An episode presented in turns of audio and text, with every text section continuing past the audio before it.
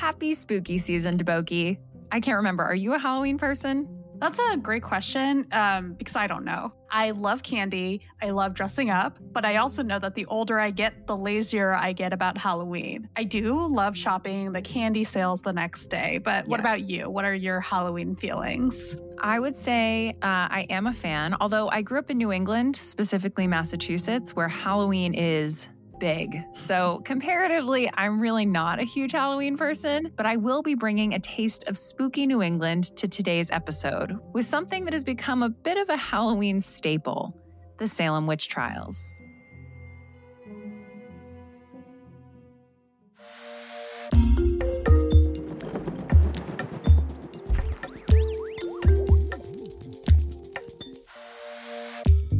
Welcome to Tiny Matters. I'm Deboki Chakravarti, and I'm joined by my co host, Sam Jones. In today's episode, in addition to the Salem witch trials, we'll be speaking with an Egyptologist about another very popular Halloween topic mummies. There's a lot of very cool science behind the preservation of human and animal remains in ancient Egypt that I can't wait to share, so let's hop right into it.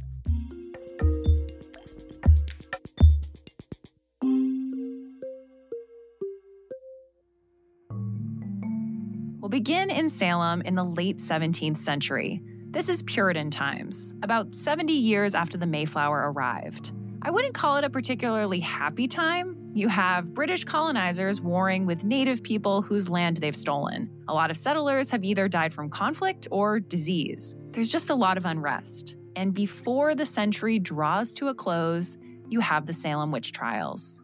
Salem witchcraft trials were a series of hearings, trials, and executions that took place in Salem, Massachusetts in 1692 and 1693. 19 people were executed by hanging, and one was pressed to death. It's the last executions for witchcraft in the United States, and it has had this attraction by so many people because it's such a bizarre instance.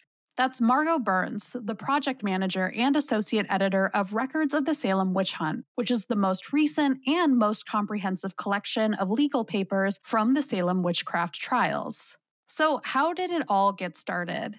It began with two girls accusing three women of being witches. Those women were Sarah Good, Sarah Osborne, and Tituba, and enslaved women from Barbados. And they were the first of many residents to be charged with the capital crime of witchcraft. The people they were accusing of witchcraft had powers from the devil to be able to send their specters through the air, and those specters could then go to victims and choke them and pinch them and almost press them to death, that kind of thing. And they would see visions, they would have sensations, and the afflicted people, or so called afflicted people, were claiming this was evidence that these other people were witches.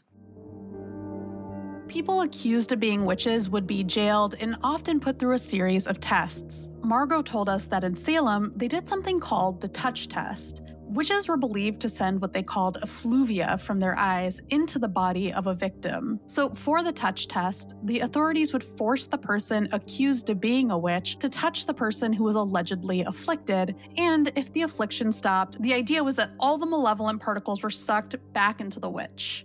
Yeah, there is a lot to unpack there. yeah. I would love to hear what sparked your personal interest in the Salem witch trials. Well, everybody tries to see if they've uh, got a, an ancestor or something like that. And I do have an ancestor who was involved. Her name was Rebecca Nurse, and she was one of the uh, 19 people who was hanged. However, that wasn't as significant to my grandmother who did the family genealogy. So in her notes, Rebecca Nurse's life was just an asterisk. Um, there was her name, asterisk at the bottom. It said, executed for witchcraft, July 19th, 1692 in Salem. And I sort of went, oh, that's interesting, and then went right by it.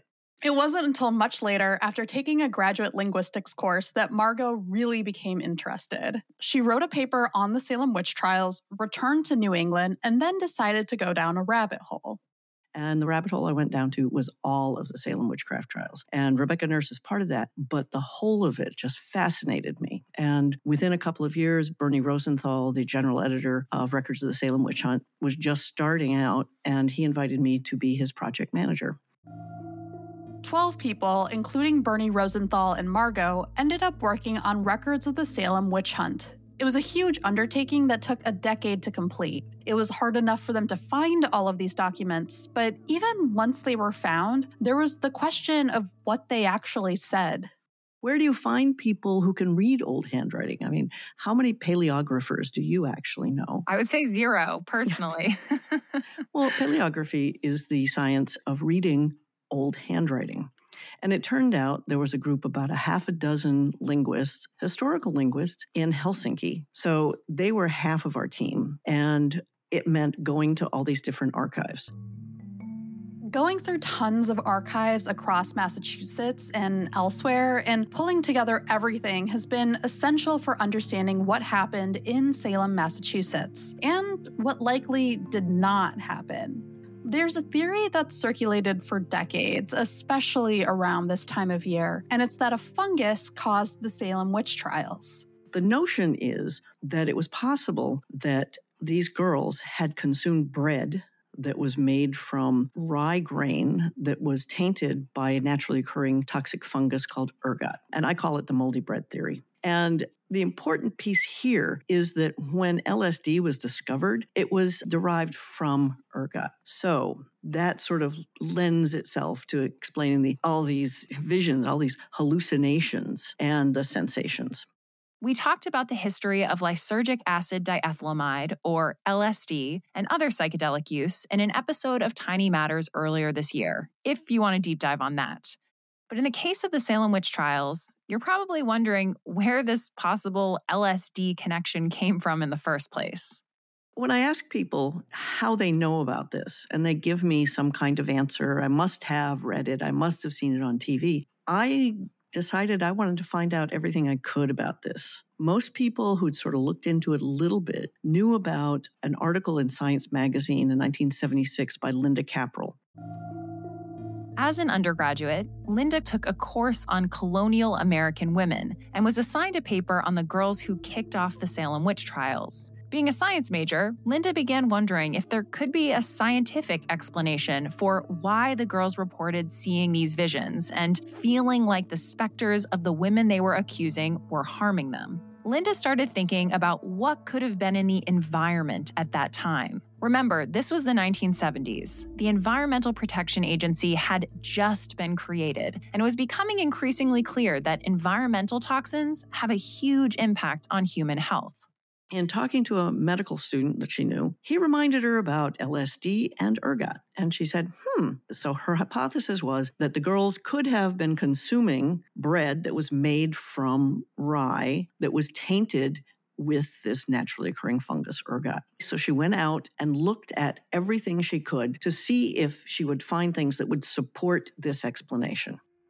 So, after establishing some degree of similarity between the girl's symptoms and a bad LSD trip, Linda looked into how ergot grows.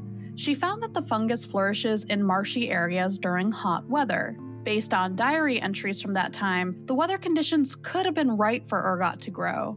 Then Linda started looking at maps of the area where the girls making these accusations lived. And she noticed that the accusers the afflicted people were in a part on the map that was near a river. So she's got the weather and the conditions that are perfect for growing ergot on things. So she's saying, okay, it all all the all the stuff fits. So her results were it's possible. Now, those of us who do a little bit of science know that just because it's possible doesn't really mean that it really did happen. So she wrote that as an undergraduate paper, passed it in. The teacher was less than impressed. Next year, she goes into a graduate program at UC Santa Barbara. At that point, somebody said, You know, that paper you wrote last year, uh, you should try and get it published. So she decided to send it to Science Magazine. And uh, she told me that one of her professors said, There's no way they're going to publish that. But they did publish it and it blew up. It was all over the front pages of newspapers, and people really latched onto the idea. Even though there were scientists who came forward and refuted the paper point by point, Linda's theory stuck. Could this have happened? Mm, she couldn't eliminate it, but does it explain the Salem witchcraft trials? It's a single bullet theory. The other part of this is that if so, we only are having evidence from the first teenage girls who were making this claim. And that generally got the authorities to go out and start arresting people and interrogating them and putting them in jail. The problem is there were over 150 people who were ultimately arrested. And they were arrested in all sorts of towns, up and down through Massachusetts and into Maine. And they weren't necessarily always being accused by these this small set of so-called afflicted girls. Margo told us that more likely, the afflicted people accusing women of being witches already had some sort of conflict or issue with them. And ultimately, a person's reputation within Salem played a huge role in whether or not they were accused. If you ask me, what's to blame for the, the Salem witchcraft trials? Yeah. It was the credulity of the magistrates who were arresting these people, who were putting them in jail, putting them on trial. And the chief magistrate, William Stoughton, actually really promoted this to the point that um, my own ancestor, Rebecca Nurse, was found not guilty by the jury, and he sent them back twice until they came up with a guilty verdict. William Stoughton was a notoriously harsh Puritan magistrate, a judge in the Salem witchcraft trials who allowed for reports of specters to be considered legal evidence.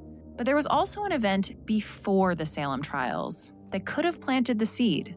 A few years before the Salem witchcraft trials erupted, there was a case in Boston where a man whose children started behaving bizarrely. Again, we got this idea of children behaving bizarrely, and it was interpreted that they had been afflicted. Reverend Cotton Mather had gone in to investigate because when these things happen, once you say, well, maybe it was witches, you would get doctors and you would get clergy coming in. And Cotton Mather had examined the Goodwin children, and they finally came up with somebody to accuse of witchcraft, and that was Goody Glover. She was uh, the mother of an Irish washerwoman, and they managed to convict her. She couldn't say the Lord's Prayer in English. Well, Gaelic was her native language. So there were a lot of different tests they would put people through. And this older woman, Goody Glover, was convicted of witchcraft with the help of Cotton Mather's assessment of it, and she was executed. And even more, Cotton Mather wrote about it and published the story. So it was already in people's mind that these were the kinds of afflictions, and there'd already been somebody who'd been convicted and executed for witchcraft based on that. So Cotton Mather's book really set the stage for credulity in all of these things in Salem Village and beyond. So, do I think that these accusations by teenage girls caused it? It may have got a little spark, but you really want to know what caused the trials to run as they did. It's the adults, it's the parents, it's the ministers, it's the doctor, it's the judges. They all took that information and interpreted it as witchcraft, and witchcraft was a capital crime, so they followed through on all of it. So, next time someone tells you ergot caused the Salem witch trials, tell them it's highly, highly unlikely. The evidence points to a whole lot more than moldy bread. In July 2022, the final remaining person convicted during the trials had their name cleared. It was actually a middle school class in North Andover, Massachusetts, who brought the case to the Massachusetts legislature. The remaining person was Elizabeth Johnson Jr. She was convicted in 1693 and sentenced to death. She fortunately avoided the death penalty, but it took 329 years for her to be officially exonerated. 329 years. That's a long time, typically. But in the context of our next story, not so much. We're heading to ancient Egypt, a cool uh, 5,000 plus years ago. They had a very firm belief in life after death. And so they thought that, you know, once you died, you would be reborn in your own body, basically, except a very good version of it. That's Salima Ikram, a professor of Egyptology at the American University in Cairo, who has worked as an archaeologist all over the world.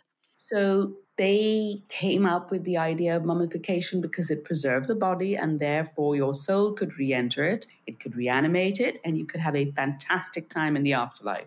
And when you say like it could be, you could be even better in the afterlife, what do you mean? Like, were there certain things that were done so that you would come back and be wealthier, or come back and be, you know, happier, better in some way? Absolutely. I was just talking about your physical self because mm. what you hmm. put into your tomb, of course, often are things that you might not have had every day. Or the drawings in your on the wall of a tomb portray what you would like to have in an ideal life every day. It's a bit like um, many people's curated lives on Facebook or Instagram. They look as if they never had anything bad happen to them and never a pimple marred their face. And the ancient Egyptians basically were the ones who invented that. So there were fake eyes put in, false hair, uh, makeup. So you really looked your best or what was conceived as the ideal at that time for the afterlife. Salima first fell in love with mummies as a kid, and then again when she was working at the Egyptian Museum in Cairo. There was an animal mummy room in the Cairo Museum, and it was needed a bit of refreshing. And it had been one of my favorite rooms when I was a kid. And so I went back there and I started to work on mummies all over again. They're so fascinating because this is a chance we actually have to be with the ancient Egyptians and to be with their landscape and their animals. So it's a unique opportunity to get to know them a bit better, to have a certain kind of relationship that only objects will never give you. And this is a way of learning more about people, what they did, what jobs they might have had, what diseases they might have suffered from. And you can really flesh out a life for them. And I think that's also one of the loveliest things about studying mummies. It's really cool because, you know, there's all the science, but there's also all of the humanity. And I, of course, really just love the ancient Egyptians. So for me, it's being with them on a daily basis. And that's what's a treat. The practice of mummification in ancient Egypt is thought to have started around 5,000 years ago in 3000 BCE or before the Common Era, which is often also referred to as just BC. And mummification rituals lasted for over 3,000 years in ancient Egypt, petering out around the first century. And over those thousands of years, what mummification looked like evolved. It was dependent on the time period, which we'll talk about more in a moment, but also who prepared your body and how much money you had. Different embalming houses had different recipes. And of course, it depended on, on how rich or poor you were, as well as your own personal taste. Uh, so you don't, like nowadays, you don't always go for the oak coffin with the silk interior because you can't afford it even if you want it. So it would have been the same for the ancient Egyptians. So, how do we know how old mummies are? Salima told us that aspects of the texts or pottery or artwork in a tomb can help indicate the age of a mummy, unless the grave has been disturbed. Sometimes what the Egyptians did was they said, This is a nice tomb, let's use it for all of our family. And then they would take people out of their coffins and move them aside and sometimes even reuse the coffins. So you would wind up having all these mummies in a burial chamber, probably from the same family, not always, but over a period of 100 years. Another way, then, to determine age is radioactive carbon dating, also known as carbon 14 dating, which relies on the amount of radioactive carbon in tissue. Because carbon 14 decays at a constant rate, you can use the amount of radiocarbon left in the tissue to estimate the year an organism died. But materials used to preserve the mummy, like resins, can be older than the mummy itself, and that can complicate things unless you get every bit of some resin off, you might get someone who is buried in, you know, 500 BC, dating to 2500 BC. So we do rely a lot on style as well as context. And then, you know, obviously, if you're going for carbon 14 from something that's like a tooth or something that doesn't have any resin on it, then you have a better chance at using that as a tool for dating. Is there anything that when you first learned about how people were mummified, you thought, wow, that is incredible that they came up with that 3,000 years ago or however long ago? Well, I mean, I, I find mummification completely fascinating. And also, the more I study it, the less I feel I know um, because there's always a new surprise, a new twist. Salima told us that she's particularly fascinated by Old Kingdom of Egypt mummies, which would be from around 2700 to 2200 BCE, because you see what she calls grand experimentation. Sometimes they would cover the body in plaster, but the heat of the plaster would melt the mummy's flesh, which was not ideal. So then they'd try other things like linen and then even add fake eyebrows or mustaches. The Old Kingdom had a few different mummification styles, but none were what you'd call classic mummification because they didn't eviscerate people. That began after 2000 BCE. Salima told us that the ideal mummies, which include many of the royal mummies of the 18th dynasty from around 1500 BCE into the 21st dynasty, which was around 1000 BCE, are in such incredible condition because their lungs, liver, intestines, and stomach were removed, as well as their brains. All of their insides were then washed out with palm wine, which is made from sap, and then dried out by being stuffed with little packets of natron, which is a mix of mainly sodium carbonate and sodium bicarbonate. Natron also pulls fat cells out of tissues. So, to make the mummies look a bit more plump and lifelike, Salima told us that ancient Egyptians would stuff their cheeks or make incisions in the arms and legs and fill them with sawdust. Embalming materials were applied to the mummies to form a water resistant seal and keep away insects and bacteria. These included things like beeswax, a petroleum based mix called bitumen, and viscous sticky resins that often came from trees. Some resins would leave a gold hue. And of course, what a mummy is doing, it's you're changing from being a human being into a divine being. And this transformation is physically manifest by this anointment where you become like the gods whose flesh is of gold. And then in some later periods, you would also get the mummies turned much more blackened. The oils and unguents turn into this black color, which evokes the god Osiris because his flesh was either green or black because he was the land of Egypt. And after all the wrapping and so on is done and amulets are put in your in your coffin and off you go. And most mummies, you know, they look like they're asleep. But the ones from the 21st dynasty, they sort of are looking at you, which is most unnerving. But you do really then expect them to start speaking to you. Salima had some incredible stories about archaeological finds. For instance, she was working with the Sudan Road Survey team to do quick excavations ahead of a road that was being built. They needed to uncover and save anything that might be buried by the new road, including mummies. I remember opening up a grave. And it was extraordinary because I thought I am going to be the first person to touch the blocking stone since it was put into place. And I removed it and I put my head in, and you could still smell the incense that had been burnt at the funerary rituals. The body had been on a bed and was laid out, and it was just so extraordinarily poignant because suddenly the time between the burial and the time between the discovery had vanished, and one felt so in touch and in contact with this person and their poor family. And about how old do you think that tomb was? Oh, that was only only about 500, 400 BC.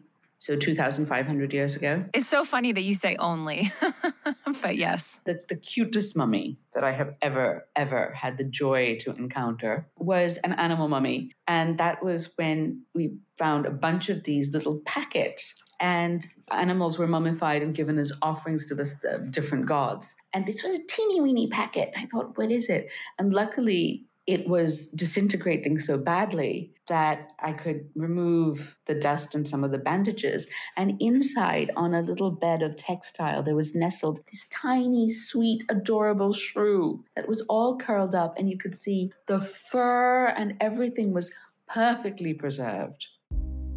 Over the millennia, mummies have been treated in a number of ways. They've been revered, but they've also been ground up and sold as a medicine or turned into a brown paint called mummy brown. They've been studied for medical insight, but also been destroyed in unwrapping parties, which were popular in Victorian times, thrown by the wealthy white societal elite. And Salima reminds us that even in ancient Egypt, often a few months after death, tombs might be respectfully reused or even completely pillaged. It feels pretty obvious that we shouldn't turn mummies into paint or unwrap them for sport. But there's also a more complex conversation happening about whether or not we should even be putting mummies on display. So we asked Salima for her take on things. I think that they should be treated with respect, but I don't think they should be hidden away. I think that they should be put on display, but you know, in a decent way with a covering of some sort. You can see their faces. Why not? I think this is what helps people connect with their past. And I don't think they should be turned into something scary. I mean, for Halloween, one will have that no matter what. You know, it's like this desire to separate yourself from death. It's going to happen. The ancient Egyptians embraced it. We should embrace it too. And I think that as long as one treats mummies or mummified remains with respect, then they can be put on display in museums respectfully, as long as there's an explanation as to why you're doing that, what you can learn from it, and a way of commitment of education between those who are viewing the mummies and the people who are putting them on display. We hope you all have a wonderful Halloween and maybe even share a science story or two that you learned from today's episode.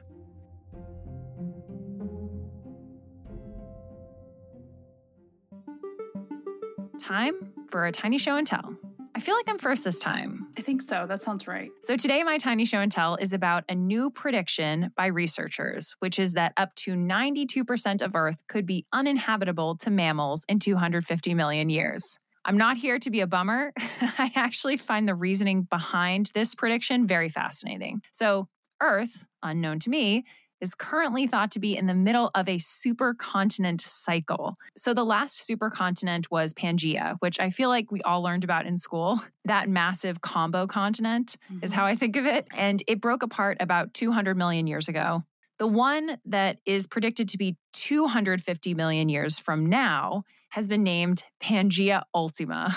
and is expected to form at the equator. So the Atlantic will shrink, and Africa and Europe and Asia will combine with the Americas. So, this will obviously drive a lot of volcanic activity. Volcanic activity leads to tons of carbon, mostly carbon dioxide, being spewed into the atmosphere. And a lot of species, including mammals, cannot survive that. So it's fair to say this is, of course, you know, a bit depressing, but I do think this idea of Pangea Ultima and this cyclical movement of our continents is really interesting because I just I don't know why I thought like you have Pangea and then you have this break and then the continents move. And even though I know that the continents are always moving because we have volcanic activity and earthquakes and all of that, I just didn't really think like, oh, we could end up with another Pangea one day. Yeah, that's so wild. That's super cool. and like, I mean, it's also, like you said, a little bit depressing. To be honest, it, it, was a little bit less depressing than I thought because I was gonna, I was expecting it to be another like, oh, we we we messed up the environment kind of again. But it was like, oh no no no, the envi- the environment is also a function of many many things, and we are just one of those those big things. Right. I mean, also, it's like this isn't to say that we won't have wiped out mammals. Yes. Way before this ever yeah. happens, anyway. but like.